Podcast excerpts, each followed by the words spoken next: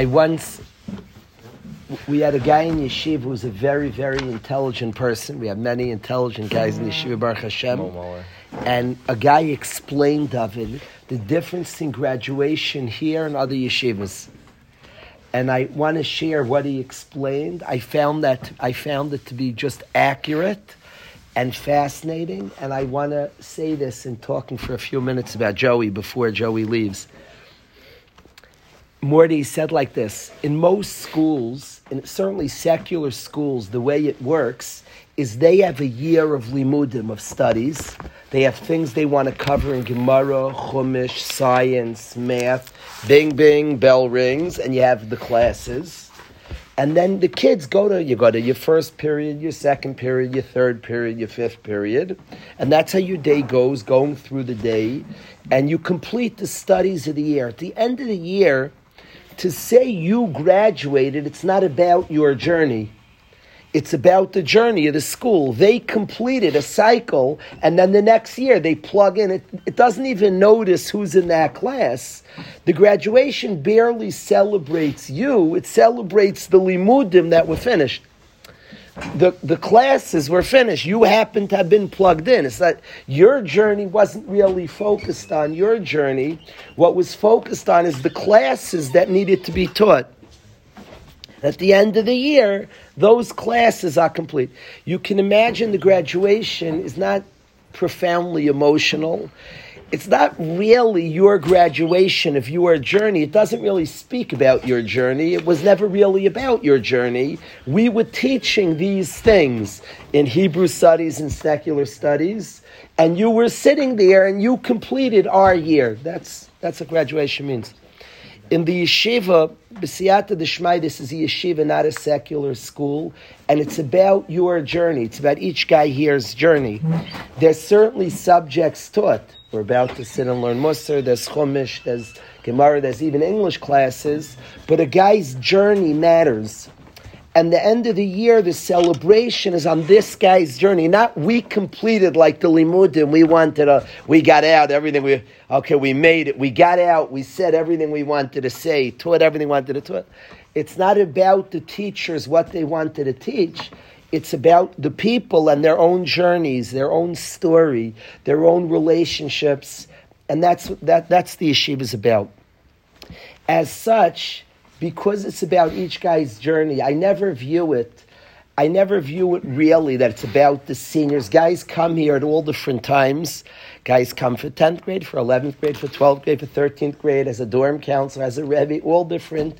And our journeys start and end and continue at all different places and we celebrate, we try to understand and try to join as much as we can each person's journey. As together as a group, we cheer on each other's journeys.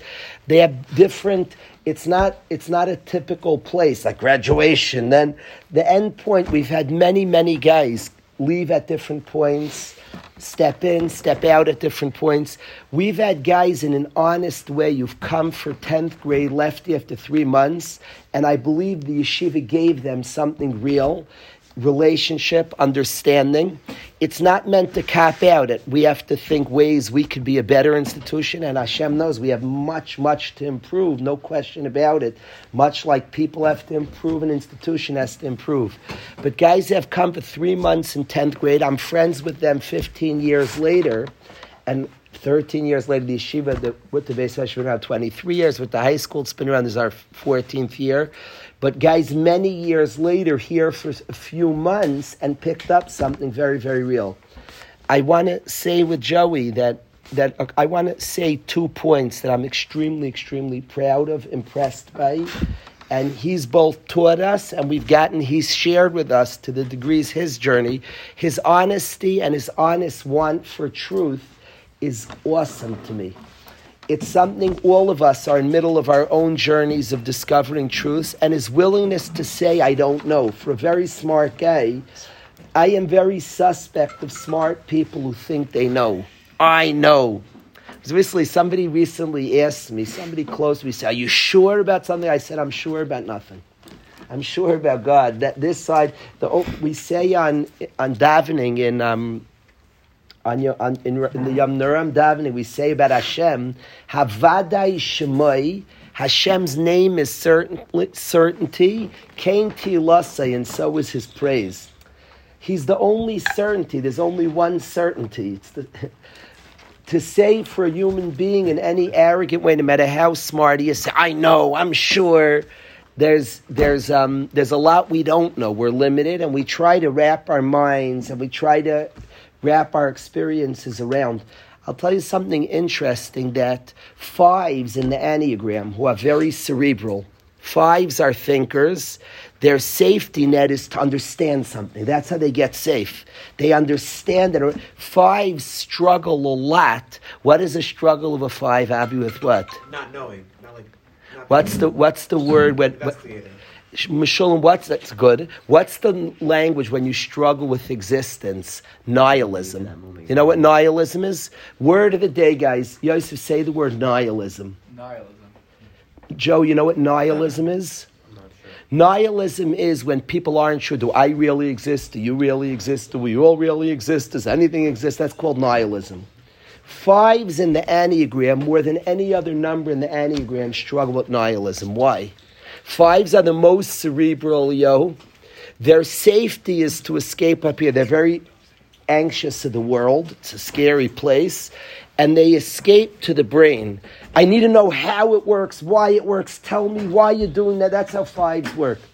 Fives on the Enneagram, more than any other number on the Enneagram, struggle with nihilism. Do I exist? Do you exist? Do why? Because the mind is very, very limited. The mind is a tool we have, and we can understand many things, but the, the mind is limited. We are deeper than a mind. It's one tool we have. It's one tool we have at our disposal. It's a tool we have is the mind. We are deeper than I trust a lot. Gut and instinct matters to me a lot.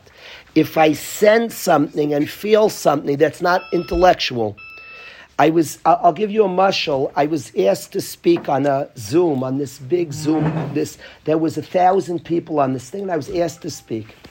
And I told my wife, there's a story that happened to me 30 years ago. It's a tiny story. And I have this gut. I promise is what happened, but this is like, I have hundreds of stories like this. I had a gut that I have to say this story over. And I asked my wife if I should say over the story. She said, I don't think you should. Now, Joey, usually I listen to my wife. She's much smarter than me, but I had a gut. And I said, I have mm. to. She said, I don't think you should. I have to. I have to. I, I Rachel, I, I need to say it. I, I can't explain it. And it wasn't an important, it was a minor story, and she had a reason not to say it. I said, It's my gut. She said, If you feel that way, say it. You feel something inside. I can't intellect. It wasn't intellect. Lemaisa, I called up my mom to get. It was a story about a lady who I hadn't seen. She's in Olam. She's in Olam I knew for many years. She was an old lady when this story happened to me 30 years ago. I call up my mom. I get the lady's name. Her name is Mrs. Glassman. My mother tells me her name, and I said over the story about Mrs. Glassman. Fine, that was a gut. The next day, I get a call. The, the shear was Sunday night. Monday morning, I get a call from the family. Like, thank you, thank you. I was, they were appreciative. I said a story about their mother. The daughter called me up. Thank you, thank you for sharing the story. So I was like surprised. It was a cute story. Well, you, she said, I couldn't believe the whole family was amazed that you knew it was her yahrzeit last night and today.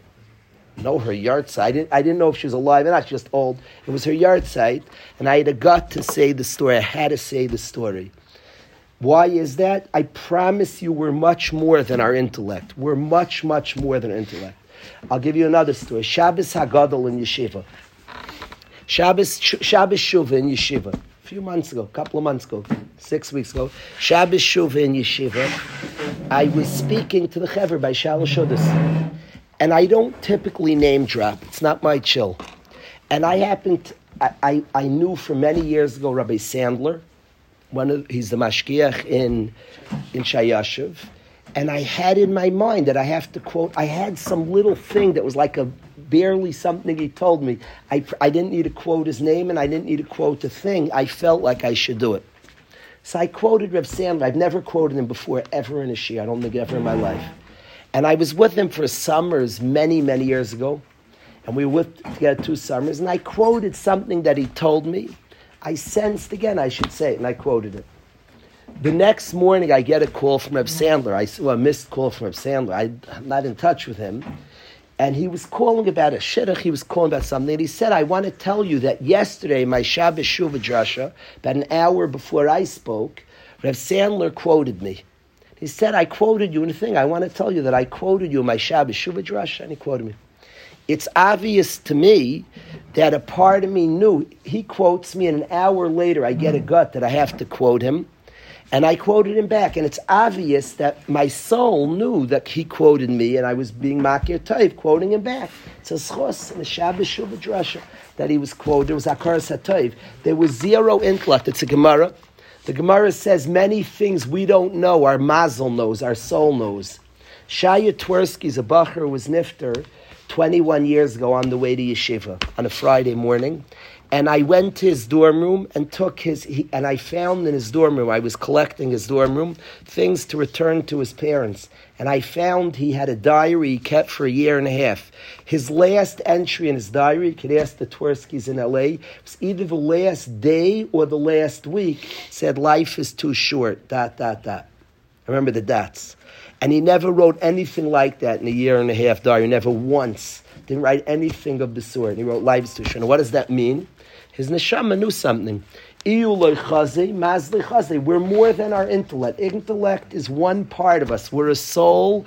We're very, very, we're a lot. A person, a human being is a lot. The intellect is one tool. It's a very good tool.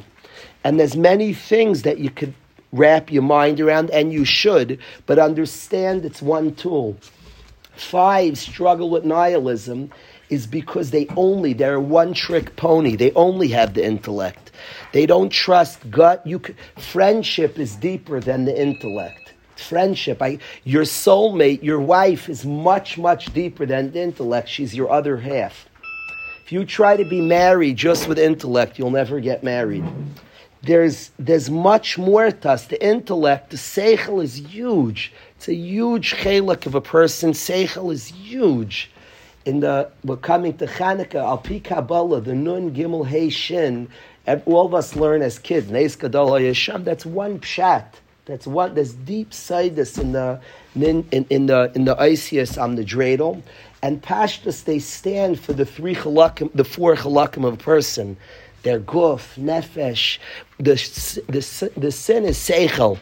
They're all different. Hey is hakoil is the totality of a person. That what?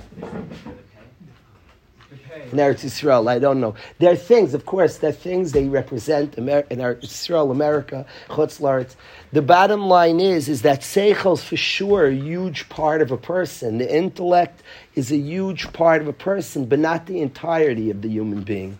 It's a chelek and a tool of the person. Fives who like in their in their want for safetyness run there struggle with nihilism because you have to tune into other aspects of our being to feel to experience there are things deeper than seichel today and i'm not promoting this at all i'm not promoting this I, I know very little about it. Somebody showed me some research with psychedelics, which I'm not into. Nobody should do Nobody should use substances, but they're figuring out ways that people have all different diseases of the mind, like OCD and the like, and they're giving it, they shut off the brain and they sense that, we, that, that, that there's a Hashem. They sense and it cures like a lot of illnesses of the brain because they, they have a way to somehow shut it off and people detect a oneness in the world. I saw interviews with people who tried it. Very fascinating. And of course, we don't need psychedelics to do this. There are very natural ways to feel and experience. And to, seichel is one aspect of the person. Intelligent people know that our seichel is limited. Our seichels are very powerful and very, very important, and use the seichel and tap into the seichel. But also be aware we're human beings and limited. And one of the things I want to say on Joey's such a brilliant, very, very bright person, but I like the honesty of not knowing, the, the, the, the honesty of a searcher. I appreciate, and certainly he's getting places and will continue. He's a very, very loyal friend. I stamped honesty is what the yeshiva is built on. He's an honest person, straightforward. There's an honesty, a very loyal friend. I love the relationship that he's built with his parents, with time, with maturity, with development, the relationship that he's built. His father's here from Baltimore to pick him up and to bring him home. There's a tremendous relationship that he's building with his family, and just the, the growth that Joey has experienced, that we've gotten to witness. I'm still, I'm hoping we get him back in a couple of weeks, but even if he's gone for two weeks, I wanted to thank him for allowing us to share in his journey, a journey of honesty, a journey where we're seeing tremendous advancement of the person. I have a pet thing that bothers me many guys over the years have told me, Rebbe, I'm not working on frumkeit, I'm working on mental health, or I'm working. It very much that angers me. If you ever want to get me angry, go there, because it's such an ignorance to what Torah is, what Yiddishkeit. Yiddish Torah is all encompassing. There's no such thing. Well, he's very frum. He's just not healthy. So he's not so frum the Torah is all encompassing. It speaks about the entirety, the totality of man. When somebody's working on being more consistent, being more practical, these are all in the areas. Taras Hashem Tamima. Tamima means it's encompassing. It encompasses every aspect of our life. You have a person, you have a person who's ignoring all different emotional, social aspects. I don't consider that that the person's a ben Torah. The person's not a ben Torah. They're, they're neglecting tremendous areas where the Torah deals with. Moshe Rabbeinu, who's the teacher of Torah to Klal Yisrael, the first three stories of his life is he's busy with the physical needs of his people. And that's the introduction to the one who teaches us Torah. He's worried, Rashallah, Masakarah Yecha. The Torah deals with every aspect of a person. When a bacher is working with rebellion, with friends, on healthy relationships, that's all in the realm of Torah. The Torah has what to say about that, and the Torah encourages and speaks, and you're working on Torah when you work on that.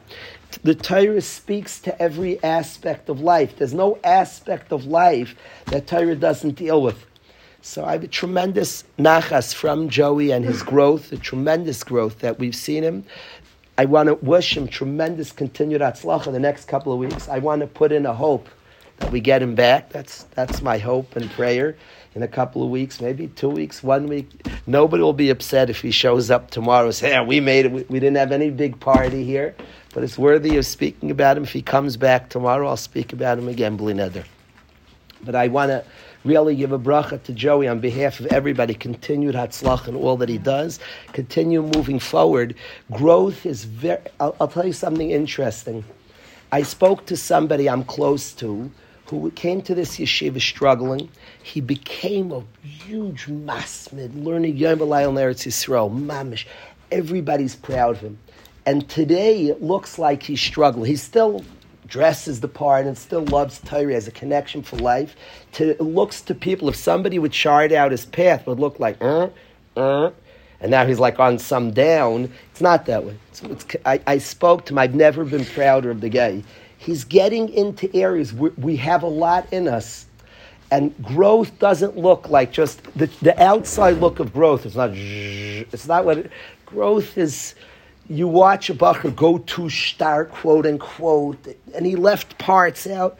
That's how growth works. It's all part of the process. We're, we're figuring out, we're being mivarer, we're connecting, we're, we're getting, we're, we're tapping into MS. the many, many parts of us and it's not the way it looks to the outside world. It, it won't be pretty. It can't be pretty by its nature. It's not. It's not for the the shul. The shul you daven and doesn't get to vote how well you do. If, if, if everybody voted now, they would give him a down vote. He's he's full. He's not full. He's, it's the best I've ever heard him. He's getting to areas he always needed to touch and tackle and work on. It's like the strongest I've ever seen him, and his shul would vote that he's on a downer growth is very personal, is very real, is very through and through, and you, you're getting to the kishkas of all the meanings. All of us spend, we're spending our life, I'm 48, and trying to grow and figure stuff out and get in touch with stuff and improve stuff. It's, it's, it's a lifetime of opportunity. It's not always the way it appears to others, but what, what is universal here for those of us that know Joe and, and love him I'm tremendously proud of the person. I'm proud of who he is, the dignity, the, the way he's, the, the derech eretz, the way he comes to all different shirim and listens with an open mind. I love, I watch, you could feel somebody listening and hearing and absorbing, and there's an honest person there. And what I'm always confident, the honest person will continue a path of shagging, will continue a tremendous path of growth we yagata matzasa. Those that are yageya, those that toil, those that care for the truth, find the truth. And my brachas continued, continued atzlacha with your kind, smart, loyal disposition. You will certainly be matzliach. So thank you, Joe. I want to ask. There, I wanted to ask. This is mean as can be. Go up all night. Not fair. Okay, not fair. So I shouldn't be so mean. I was going to put a friend, but it's not fair. Mishalom? You and who's the other one who's going? Excellent. So, Mishalom, I'm going to ask, this is unfair. They weren't given advanced warning. And I'm going to ask Mishalom to share something about Joey for a minute. So I want to start by saying I don't really know Joey crazy well, or as much as I think one should know him for a person of Joey's caliber. But so I reached out to Ari Garfield, who I think is your roommate, so probably will know more than me. So I just want to say, under his honesty, Ari sent me something, and he says that Joey is always pushing him to be successful in the best way possible. That you will be completely honest with him and tell him however you think that he should change, and just you know, it's never in a judgmental or it's always sincere, and you just want your friends to be successful. And what that shows about a person, that people are just willing to take honesty from, from him, you know, even if it's telling them, oh, you're doing something wrong. If I go over to any random person and say, hey, I don't like what you're doing, they're not going to take it from me. They say, who are you to tell me what to do? But if you can go over to somebody and tell them in such a way that they take it and they want to grow from it, I think that's a very mm-hmm. big thing. And then from me personally, not from Ari, I just want to say that I could tell that with the VE class, you come in and when you want something done, you get it done and you give it your all. There's no faking. There's no mm-hmm. doing this, that. I heard a story from Perky, who you learn with Second Seder. Yeah. So he says, all right, whenever you learn with him, it's almost harder for him because you just like Perky just wants, yeah, he's going through. You're like, no, I gotta know this. I gotta know everything about it. You know, it has to be understood. If not, you know, it's not real. It has to be learned. And I think that's just a great quality to have. Somebody who, you know, whenever you want to do something, you're to get it done. And once it's done, you know, you move on to the next thing. And I can't see somebody not succeeding by doing that. So, I won't. Thank you.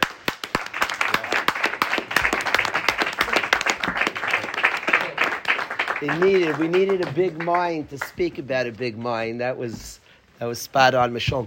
Mishalom's first thing he said from Ari, quoted from Ari, I talk about the yeshiva as a place of dialogue.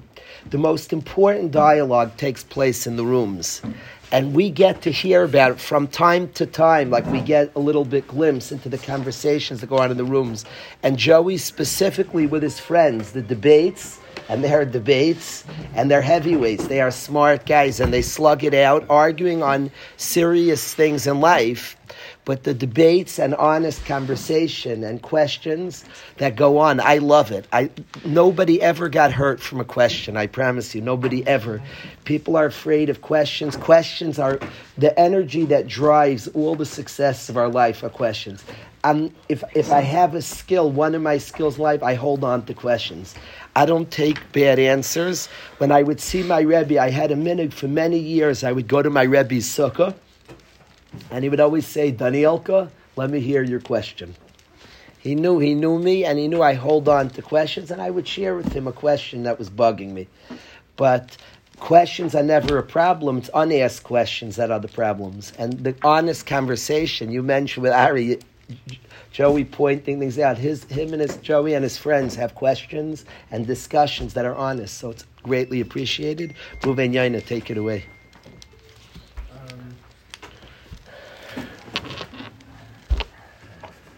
so you're getting on the bus you last year and getting to know you over the course of the year. I know you're so well from Baltimore, but I like to be real close and then going tripping in Sulam with all the, the ice cream and the whatnot, everything that we did there, and starting this year with VE and having just took over was was really awesome getting to know you.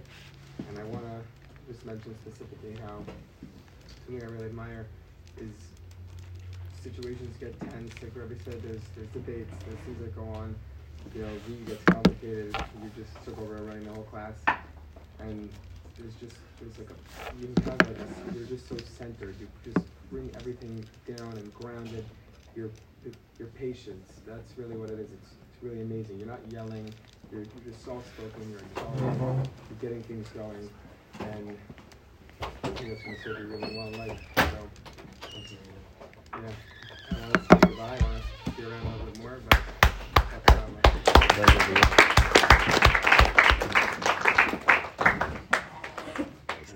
I don't want to hold you up. You're headed to Baltimore now? Should have a safe trip, a tremendous atzlacha. Excellent, excellent. Be matzliach, Joey.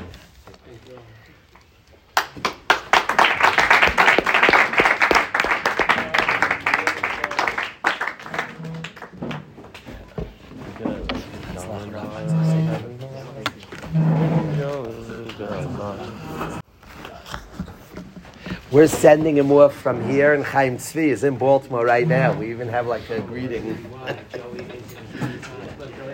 I'm gonna beg. I'm gonna beg Chaim Tzvi to bring him right back.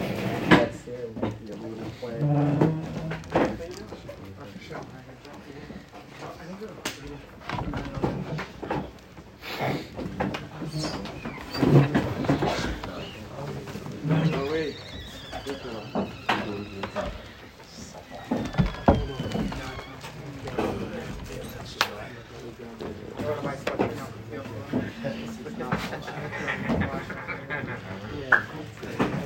This guy.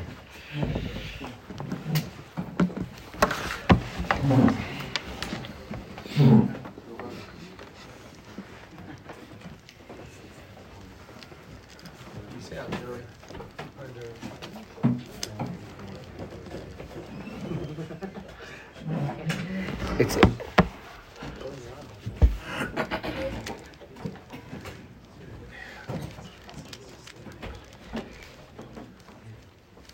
It's funny. It's funny, Chevra. I just spoke in chinuch about instincts, and our own any any one of us who, who follows sports and knows baseball. Today, they're very, very into a new style of baseball where there's a lot of um, how would you call it, Avrami? The new um, what analytics and they have studies on on on rainy, cloudy days. Like they have crazy stuff. They literally have studies, Morty. This pitcher in the daytime against this hitter, what his what he hits against righties in the daytime as opposed to the night. They have crazy analytics. And the fascinating part of managing today is balancing your gut and with your seichel, with what the analytics say. But I feel, but, but I sense, and part of human decision making is figuring out from your seichel to your gut to your instinct. Instincts are important also. If something feels right to you, matters a lot. It matters a lot. In Shidduchim, I have a tremendous importance how it feels. A bacher says it doesn't feel right. That's huge. That's huge. That's huge. That matters. It doesn't feel right. That matters a lot. How it feels to you matters because there's things higher than seichel. There's seichel, but if it feels off, there's something there. There's something bugging you. That matters a lot. So there's whole sugyas in decision makings. I want to share Ramban on this week's parsha to describe I, I want to bring out a very specific point in decision making from this Ramban on the Parsha that moves me, and I want to share it with you. Rivka Imenu, we know, coaches Yaakov Avinu to steal the brachas. And the psukim say, listen to the language of the psukim. The psukim say, "Vatikach Rivka es bigdei Esav." Rivka, Rivka takes the begadim of Esav binah hagadol. Now we already, it's very, it's it's almost comical that it says binah hagadol. If you read the beginning of the parasha, everybody knows Esav's the firstborn and, and Yaakov's the second if you started told us, you know the whole problem, and Yaakov's buys the Bechaira, and okay, you're left a little confused who's the oldest, who's not. Yaakov has bought the Bechaira off Esav. Very fascinating in coming to steal the brachas. Momo, it's it's like riv to me, Yosef, it's riveting. Yaakov Avinu has bought. He's the Bechar. Now he bought it from Yosef. He bought it. Yaakov Avinu bought it from Esav. He bought the Bechaira for a bowl of soup. That's a good question. Very good question, Mom. Moma says, can you even sell? I mean, Yaakov clearly held you could. He said, sell me the Bechaira. So yeah, I, I'm left to believe you can. And it says Yaakov bought it. Comes later in the parsha, Yaakov stealing the brachas from Esav. Rivka takes bigdei Esav, Binah Gadol, her older son. Uh, Well, he was the older son. Technically, I don't know if he's the Bechar anymore. Why did Torah here say Binah Gadol? And it says, and lavish is Yaakov, and she dresses Yaakov Binah Katan, her younger son. It's like riveting the Torah, like keeping score, older son and younger son. We already know who's older, who's younger. It's actually complicated. Does he remain? Is the Torah like unvalidating the Bechair, the, the Mechira? Why is the Torah saying when Rivka Imenu helps Yaakov in the deceit of taking the brachas? It says Rivka takes the begad. It should say Rivka took Esau's begadim and gave them to Yaakov. Who's older or younger? It's too complicated. Not for now. You know? it's so funny that it says Rivka takes Esau's begadim b'nah gadol, the older son, ah, sort of, and gives it to Yaakov b'nah katan, her younger son. Why does it say that? Why does it say that? What's why did Torah Akdosha say that? B'nah gadol b'nah katan. Yosef the kasha is a good kasha. You have a pshat the Ramban. Ask the kasha. The Ramban says as follows. I would like to read the Ramban. Uh, there's some. There's a specific point Akiba that I'm very moved by. Says the Ramban on the words Esa b'nah gadol v'Yaakov b'nah katan lahaflig b'inyan atzadekis to accentuate. Lahaflig means to stress, to really bring out. Lahaflig means to make a big deal concerning Rivka Imenu, the tzaddikas. To bring out her righteousness, Yosef. How does this bring out her righteousness? Zach, like this. Ki aminog b'maylidim, the normal minag, the normal attitude if somebody has a child, is lahakir as habechar, bibracha v'kavod v'matan, is to single out the firstborn gets a certain a certain recognition with honor, with blessing, and with gifts. That's the derech of somebody. That's the normal. When you have a family, there's a certain standing the Bukhar gets. I don't think parents like the firstborn more than the other kids. La alacha. There's a mitzvah daraisa to give cover to your oldest brother, Achiv Agadol. Kabeit es v'esimecha es is l'rabbi sachich. Do you know the Torah says that after one's parents die, he's not mechoy to mechabit his older brother? It's a din in kibbut avim. Part of kibbut avim is giving honor to the oldest boy in the family. Why do parents want that? It means the family structure is in place. If everybody's mechabit the older son, the family's like organized. Parents want the family unit to stay together, and the siblings respecting the older son is a sign this is a family that's organized, that's put together. The family structure is intact. And the derech, the style, the instinct of a mother of my lidim is to, is, to, is to give a cover to the firstborn. That's instinctive, Morty. The firstborn. That's instinctive. Says the Ramban, Vihi midaita. She went against with her das, with her intellect. Vimidaita the rishas hagadol. to- Tzidkas hakatan, v'rishas hagadol, tishtad b'cha tareach hazeh, lahavra brach v'akam, nagadol al katan because of her understanding of the tzidkos of Yaakov and the rishus of Eshav, she went against the instinct. The instinct is to be mechabed and want bracha for a gadol, but her awareness of Yaakov's tzidkos and Esav's rishus, she moved it from the gadol to the katan. So the Torah is being madgish b'na gadol b'na katan to describe she went against instinct, Mishalom. Her ins, every instinct is the gadol should get the covered, should get the bracha. The instincts that way, but he midaita. She went against instinct, and the Torah wanted us to know that in this story. That Rivka Imenu, in in, in, in, in in doing what she did, went against instinct and did what she felt midaita was right. She went against instinct, and the Torah wanted us to know. I'll tell you, I, I want to say something that I can't say. There's not my praise of Rivka Imenu. Rivka's bigger than anything we could ever imagine. But the, the Ramban who teaches us and says the Torah taught us this to teach us of Rivka Imenu breaking her instinct for what was true and right.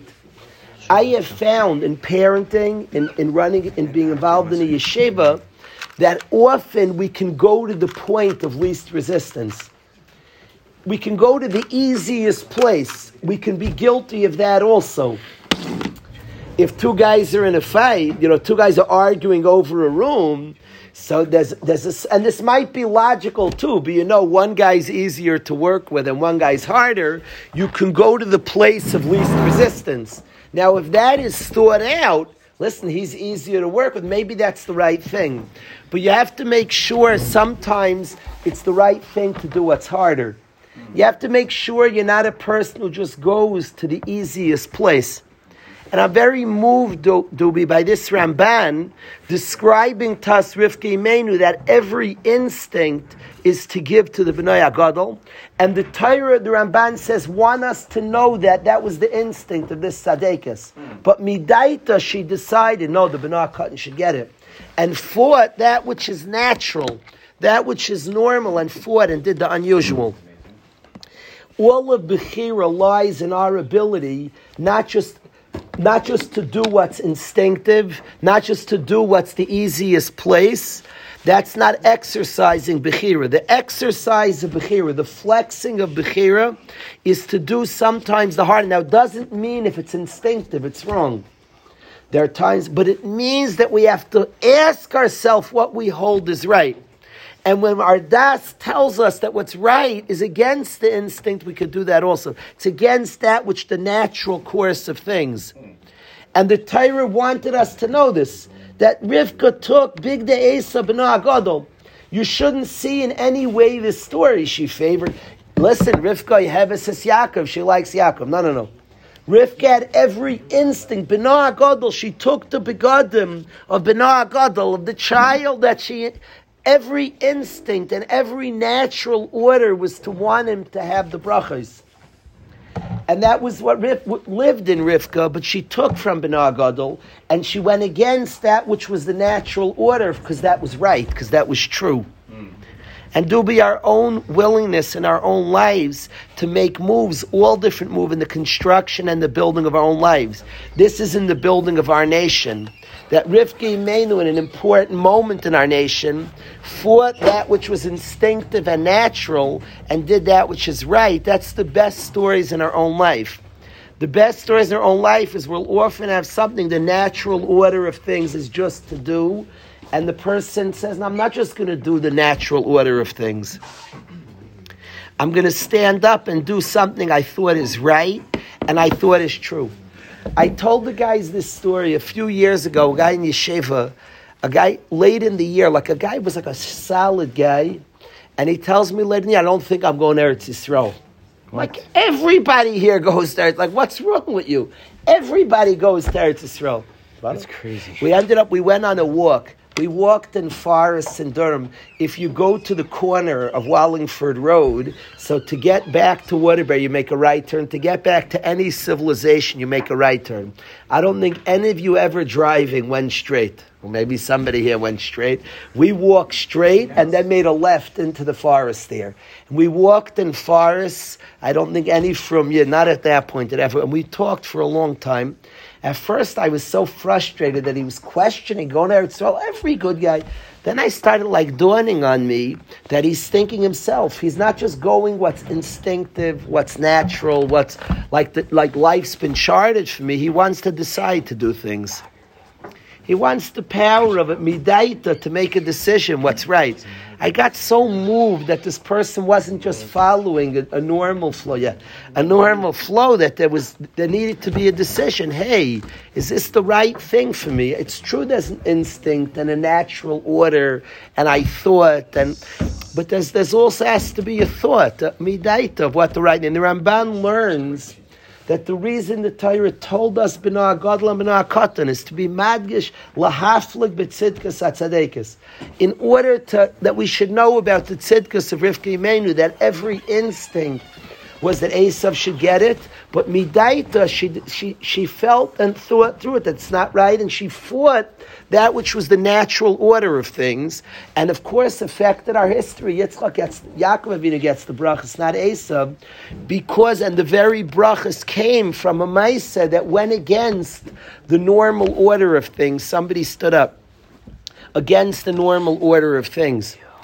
I think in a deep way, this the Ramban says about Rivka Imenu is the story of Avram Avinu, the real story of somebody who grew up where everybody in his city and everybody around him going one way, and he taps in midaita to something different. This is the story of all the others. I wanna. I want. Reb Miller asks Sakasha. He sees from the psukim that the Avos lived a nomadic existence. Nomadic means they had no makkah, no place they lived by. Reb Miller talks why the Avos, all the Avos lived that way. I want to explain a nomadic existence in a spiritual sense. In a spiritual sense, it's not, well, everybody's going, well, everybody's doing. There's such a force, everybody's doing this, and it matters what everybody's doing. There's, there's a place for that. But there's also a place to ask, but what, what's the right thing for me to do? What's the right thing for me to do? What's the right thing? I know with decisions in my own children, my life, my children's life, that there was so many times where it was called to ask and to make a stance that maybe wasn't like the natural order. Just like what everybody's expecting and what like if you don't think this is what I would do, the instinctive move, there's a time to say midaita that something different should be done. So I wanted to share this incredible Ramban that's true in the building of our people, and I think in the building of our own lives. That we have to have times where we ask ourselves in an honest way what's true and what's right, and we'll break from a normal order of maybe others expecting. I'm not here promoting that 13th grade as though we're not thinking about it now. Uh-huh. There are guys here who stayed another year. I have a tremendous respect. Somebody does something, a tremendous respect against like the order of things. Now, it's not to purposely do that. Not in a giyus, shouldn't be in a giyus either way but it should be midaita. It should be midaita. We have a group of chevra here. And I'm thanking. I'm, I, I, am not saying this manipulative. They're here. There's a group of guys sitting and learning in our base from BMG, and they made cheshbainis. It's not the typical move. And I'm sure that times they question, what am I doing here? I'm sure. But I'm always moved, and I don't say a negius to make the atypical move. There's no negius either way. I say that the journey of a human being is what's true and what's right. You can't always do the move that everybody that everybody expects, and the move it can't always be voted on by the shul. Like I said, the shul. There are times that there's something midaita. She sees something. And the Ramban says that that's why the Torah says, B'na Gadol. B'na Gadol is to be madgish that the instinct, that he calls it the, the minag hamalidim. The derech you give birth is the Bukhar gets the better the bracha, and that's it. Stop. She fights that instinct. I think the Torah is madgish it here. This is an, the English word a seminal moment, a very important moment in our history. I don't. I can't say a simple pshat and why the bracha. Why the bracha is what is the depth of the bracha? I have to study it as do you. But the brachas are considered very, very important. That Yaakov Avinu got the brachas and not Esav. Our lives would look a lot different if Yaakov didn't get the bracha. I suspect we'd be much more reliant on Goyim and it would be dangerous. The bracha is probably the independence of the, of the Jewish nation. Without, that's how the Alt of Nevardik and many, many others understand it. That the brachas given to Esav would mean that all through the Dairis, Klal Yisrael will be more reliant on the Ummahs. And Klal Yisrael is the bracha, some independence from the Ummahs that were afforded. And as such, it's an important in the development and the nature of our people. This was a very important moment. And Rivka Menu went against the Derech HaMalidim. The instinct of every child bearer is to, be, is to give the bracha to the Gadol. She went against Derech was Midaita. She had a she had a svara and a reason, and she went against the Derech Hamalidim because of what the svara was, and that's part of the formation and the look of our people. I think in the own construction in our lives, I have a friend who's a very thought out guy. And where I went to Mesifta, when I went to Beis everybody at that point went to the Mir. And my assumption was I'm going to go to the Mir. My chavrus was a very thought out person, so maybe we should go to Panovich. He made me crazy. I can't say I really thought about it honestly, but he did. He started looking into Panovich. Till today, I regret not not going to Panovich, but I was wrong. It was an avera. I went with insta. Everybody goes. To, I laughed at my friend. Are you checking out Panovich? He was willing to go anywhere. He'd go to France to learn or China also so what everybody goes through. What, that's that's that's interesting. That's and it's not nothing. There's what to observe. If a lot of people do something, it might be right because a lot of people do it, and it doesn't mean to do I'm not talking about a bias to do the unexpected move. I'm not talking about that either. I'm talking about the willingness to do what's true. The willingness. Rivki Menu has no bias not to, to go against Derech HaMelidim, but in this important seminal moment in our people, the Ramban says the reason the Torah says B'nah Gadol and B'nah Katan is to tell us that the Derech HaMelidim is to give the brachas to the B'nah Gadol, and she fought the instinct Shlema. And she gave it not to be afraid to do that. If that's what the das, if that's what te- if that's what the das tells us, so not to be afraid. So people are surprised. That's unusual. Okay, okay, so that's unusual. So asma, asma, asma. So it's unusual. That's, that's, that's what the Ramban says is the reason the Torah Katan. I think the chizik in our own lives to think through things, and sometimes we'll do a move that goes against the Derech HaMelidim, against the normal flow of things, because we decided that's right. So the normal flow is this. Shrug, but this is what I decided right. Again, without a bias, but that's what I wanted to share with the Chevra. I thought that was important to share. Thank you. Thank you so much, Rebezi. So sweet.